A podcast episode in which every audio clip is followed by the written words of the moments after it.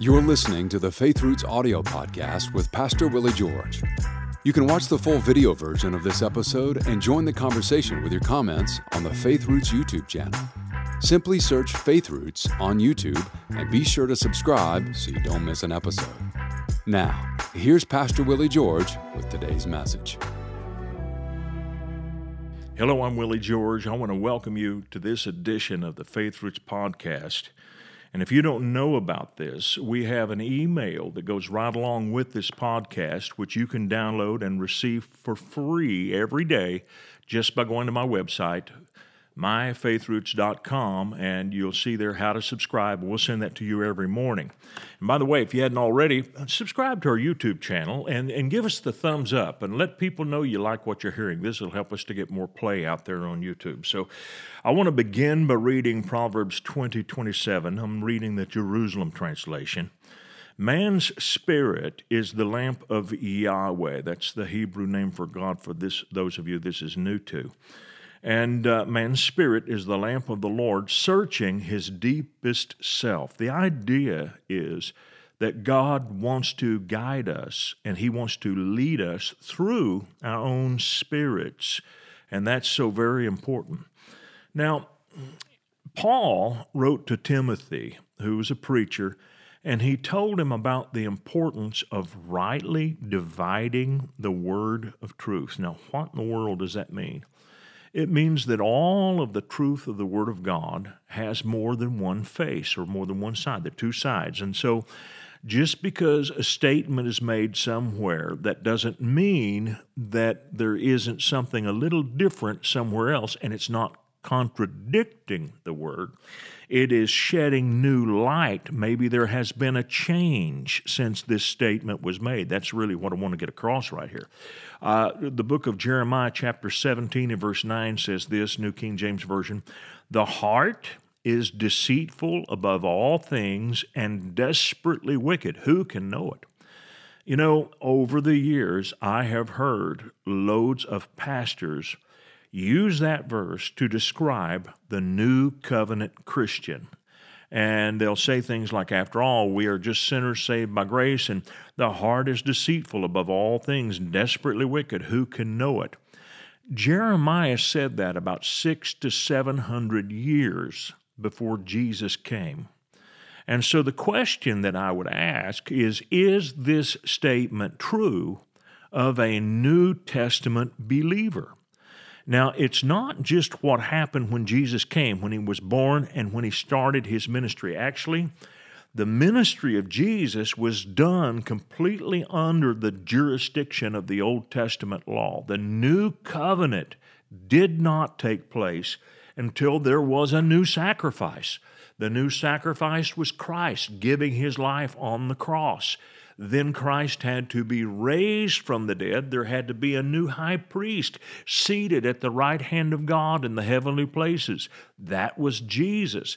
He ascended to heaven. That is what set in motion all of the provisions and benefits of the New Testament.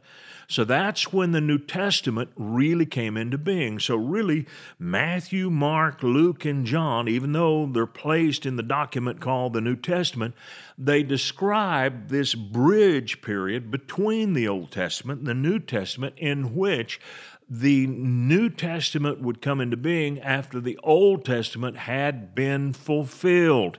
And Jesus didn't come to do away with the Old Testament, He came to complete it. He said that about Himself. Now, listen to the book of Matthew, chapter 15, verses 18 through 20. But those things, Jesus said, which proceed out of the mouth come from the heart, they defile a man.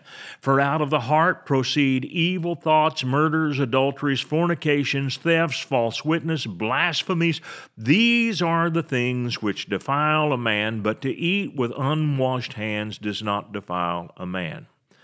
Now, I've also heard people preach this verse and say, see there, Jesus said, we are still desperately wicked in the heart, that out of the heart come all of these things.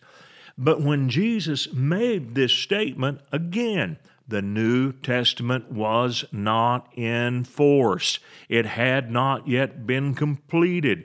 The sin nature of man had not been reformed or changed. The new birth was not yet possible.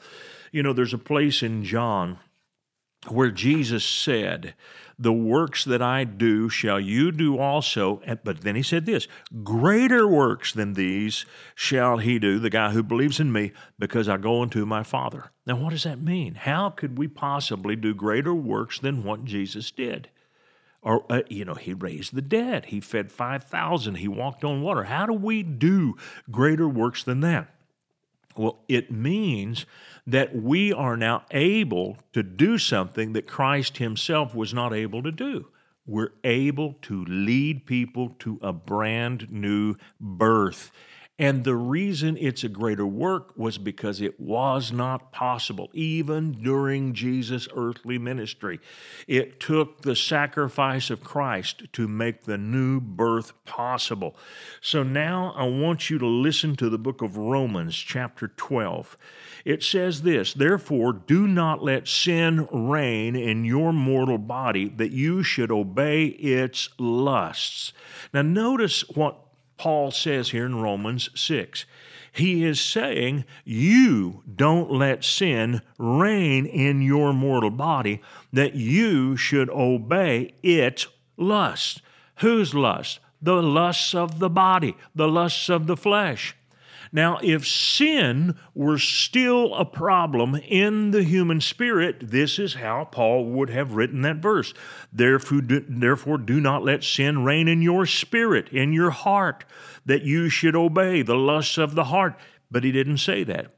He said, Do not let sin reign in your mortal body that you should obey its lusts. He's saying that there's a new you. Listen to Romans 6:13. Do not present your members, your body parts, as instruments of unrighteousness to sin, but present yourselves to God as being alive from the dead and your members as instruments of righteousness to God. Now, I want to ask you this question what part of you is alive from the dead? You're to present a part of your being as alive from the dead. Is it your body? No. Your body is still mortal. You are still going to die someday. Your body is not going to live forever. So you do not present your body as being alive from the dead. It is your spirit that is alive from the dead. And because you have a new spirit, you now have power to present your body as a living sacrifice or as an instrument of righteousness to God. So, Paul in these two verses makes it super clear that the lusts that lead to sin are not coming anymore from the inward man. They're not coming from the heart of the new believer. They are coming from the flesh. So God leads us then in a totally different way in the New Testament. And this is what I meant earlier when I read Proverbs 20, 20, 17. Man's spirit is the lamp of Yahweh, the lamp of the Lord, searching his deepest self. It's, it's a prophetic scripture talking about the New Testament and the New Testament age when God would begin to lead his children by their inward man. He would lead us by his spirit in us. And that's the remarkable thing about this New Testament age. We have a new spirit. And if you don't believe that, and if that's not important to you, you will have an incredibly difficult time having confidence in the inward voice of your spirit and the Holy Spirit within your spirit because you will not be confident that your spirit is now a safe and reliable guide. God makes your spirit a safe and reliable guide, not because you deserved it, not because you earned it, but because He recreated your spirit. So very important for you to get this. God gave you not only a new spirit, but a new desire in the spirit. My spirit wants to follow God. My spirit wants to love God. It wants to go to church, wants to be, wants to uh, put spiritual things first.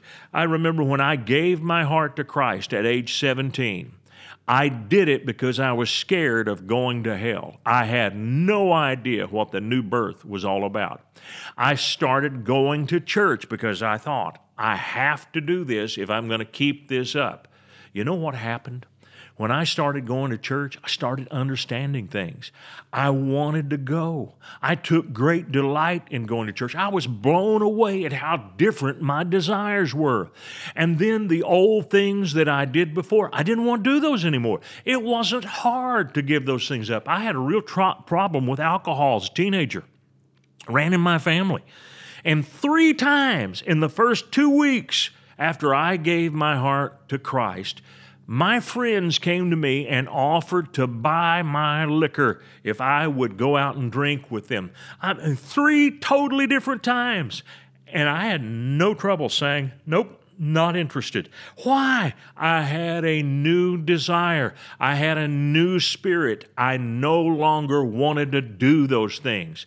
And so it's so very important for you to understand then that you have been born again and that your spirit has a singular nature now, a nature with Christ inside who wants to serve God. Yes, there was a time when your heart was desperately wicked and deceitful above all things. Yes, there was a time when murders and theft and all kinds of other sins proceeded out of your heart, according to Jesus in Matthew 12.